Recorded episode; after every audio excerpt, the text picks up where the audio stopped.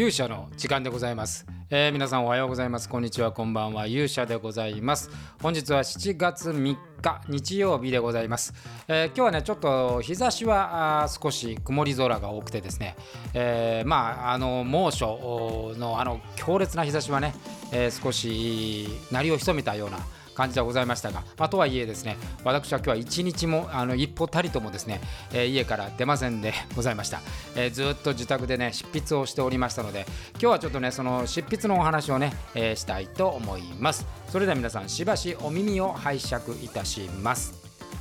ということでですね今日の勇者の時間のテーマはですね、まあ、小説の執筆そしてクライマックスというそういうテーマで、えーやってみ、えーようかなというふうに思います。というのはですね今日ちょうど私の第2作目のですね、えー小説の、まあ、執筆で言うとですねもう大クライマックスが一応ね、えー今日本日、えー書き終わりました。えーまあ第1項ということでね、ここからまあもちろん手直しをして、大体2回、3回手直しをして、そこからまあ本になっていくという過程を取るんで、えーまだまだあのちょっとね、完成までは先なんですけど、まあとにかくですね、あ、最初のこう構成というか組み立てをするのが大変でございますので、まあ、0から1の作業ですからねこの01の作業が、まあ、なんとかね済むとねあと相当やっぱ気分的には楽になるわけでございますよ。でまあ小説っていうのはいくつかのパターンがあってそのまあクライマックスイコールですね、えーもう本当にその小説の終わりっていうものもあればですね、えーまあ、クライマックスがあってその後こういろいろそのクライマックスも含めた物語の回収という、まあ、いわゆるまとめ作業みたいなものがあまあまあ、いわゆるエピローグですねみたいなものがつくパターンと、え2種類ございます。えーまあ、例えばもしも徳川家康が総理大臣になったらっていうのは、まあ、ほぼほぼクライマックスイコール、えー終焉という、えー作品でございました。まあ、そのクライマックスっていうのがね、えー最後のこう家康の演説っていうのがあるんですが、まあ、ほぼほぼこれで終わってもうあとはもう回収はあるんですけどもそんなにボリューム的にはなくて済むという。で今回の第2作「もしも」シリーズ第2作はですね、えークライマックスが大きくあってその後もう一山回収という山があるというそういう物語なんです。まあうん推理小説なんかが割と近いですかね。えー、と事件の終末があって最後にこう謎解きがあるみたいな、えーそういうような構成になっておるものですから。まだあの今日ね、えー大クライマックスが終わったからといってはいもうあの全ての山が越えたというわけではなくてまあもう一山残るという感じなんでございますが、まあ、いずれにしてもそのクライマックスシーンっていうのは、まあ、その小説のまあ、いわばその成否を決める箇所なので、えー非常にこう、まあ、気を使いし労力も使うパターンなんですね。で今回の作品はこのまあ最後のクライマックスシーンっていうのがまあ相当こうボリューム的にはあるところなんでまあもうあのねでテーマお話しします関ヶ原の合戦なんでやっぱその関ヶ原の合戦っていうのがまあメインテーマですからやっぱ合戦シーンっていうのも大変なまあ労力を使うわけでございますよ。えーということなのでまあこの、えークライマックスシーンに突入してからですねまあ約多分2週間ぐらい時間かかってるんじゃないですかね。でそのもうしかもその最後の最後のまあポイントに近づいてくるとですね、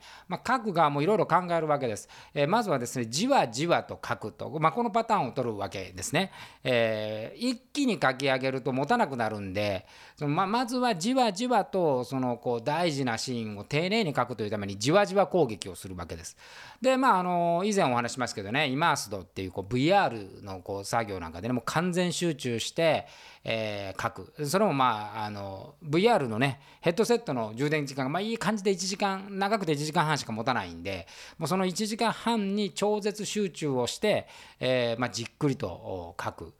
で書き終わるとですね、えー当然そのヘッドセットの充電タイムが必要なのでこれいい感じなんですよ。これでやっぱり12時間あの休憩を取ると。でまたこう1時間。だからあのこのクライマックス今日書く大クライマックス時代時期まではですね大体1日、まあ、2時間、まあ、もしくは3時間長くても3時間という執筆時間で、え進めてま、えー参りました。でこのね休みを取るっていうのも結構重要でまあ、休みにとってねその間こう他の仕事したり、えーまあ、気分転換したり、まあ、歩いたりとか、まあ、運動したりとかするんですけども、まあ、そこでこうもう一回構成見直したりですね。その時にふっとこう行き詰まっ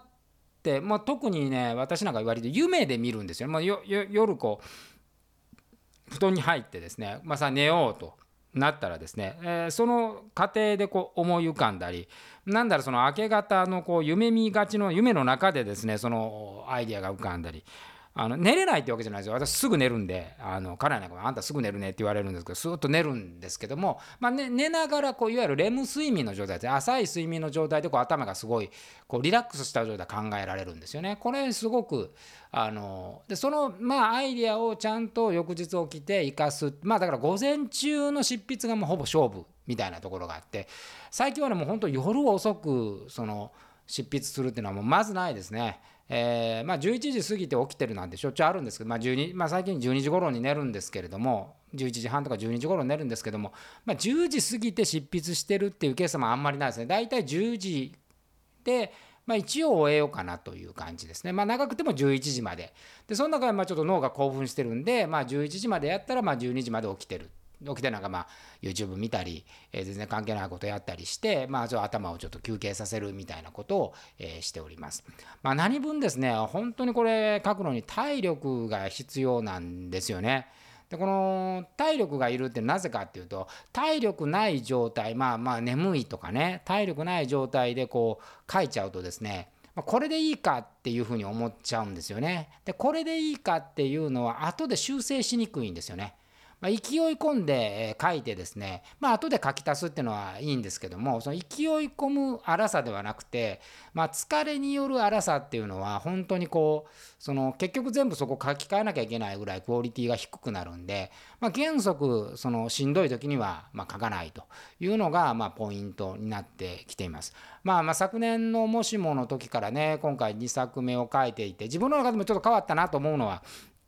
やっぱ書き方にこだわりが出てきたっていうようなところでまあもちろん2作目っていうね、えー、プレッシャーっていうのも、まあ、もちろんあるんですけれども、えー、そのプレッシャーとともにですね、えーまあ、書き方っていうのもね、まあ、自分自身のやっぱコンディションっていうのはすごい重要なポイントになってるかな。まあコロナもあってねあの家から出ない、まあ、家でこう生活のリズムを整えられるっていう、まあ、そのプラスはね結構大きいなというふうには思います。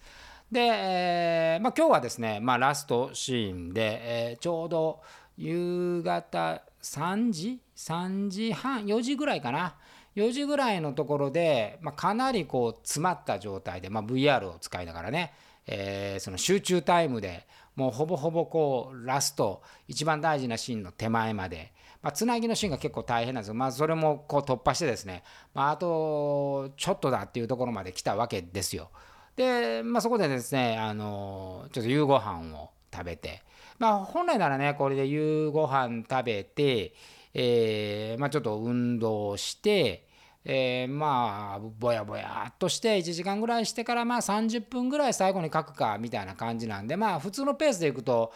まあ、翌日まで持ち越しみたいな感じだったんですけども今日はですねまああの日中出てなかったっていうのも一番大きいです。まああの暑い中ね、まあ、多分魔界の稽古なんかしたらもう全然もうもうとんでもない書く記録なんかゼロですけれども、まあ、出かけなかったっていうこともあって昨日なんかちょっと出かけたんでねあのまあ夜はそのこうやっぱり疲れがあるとこう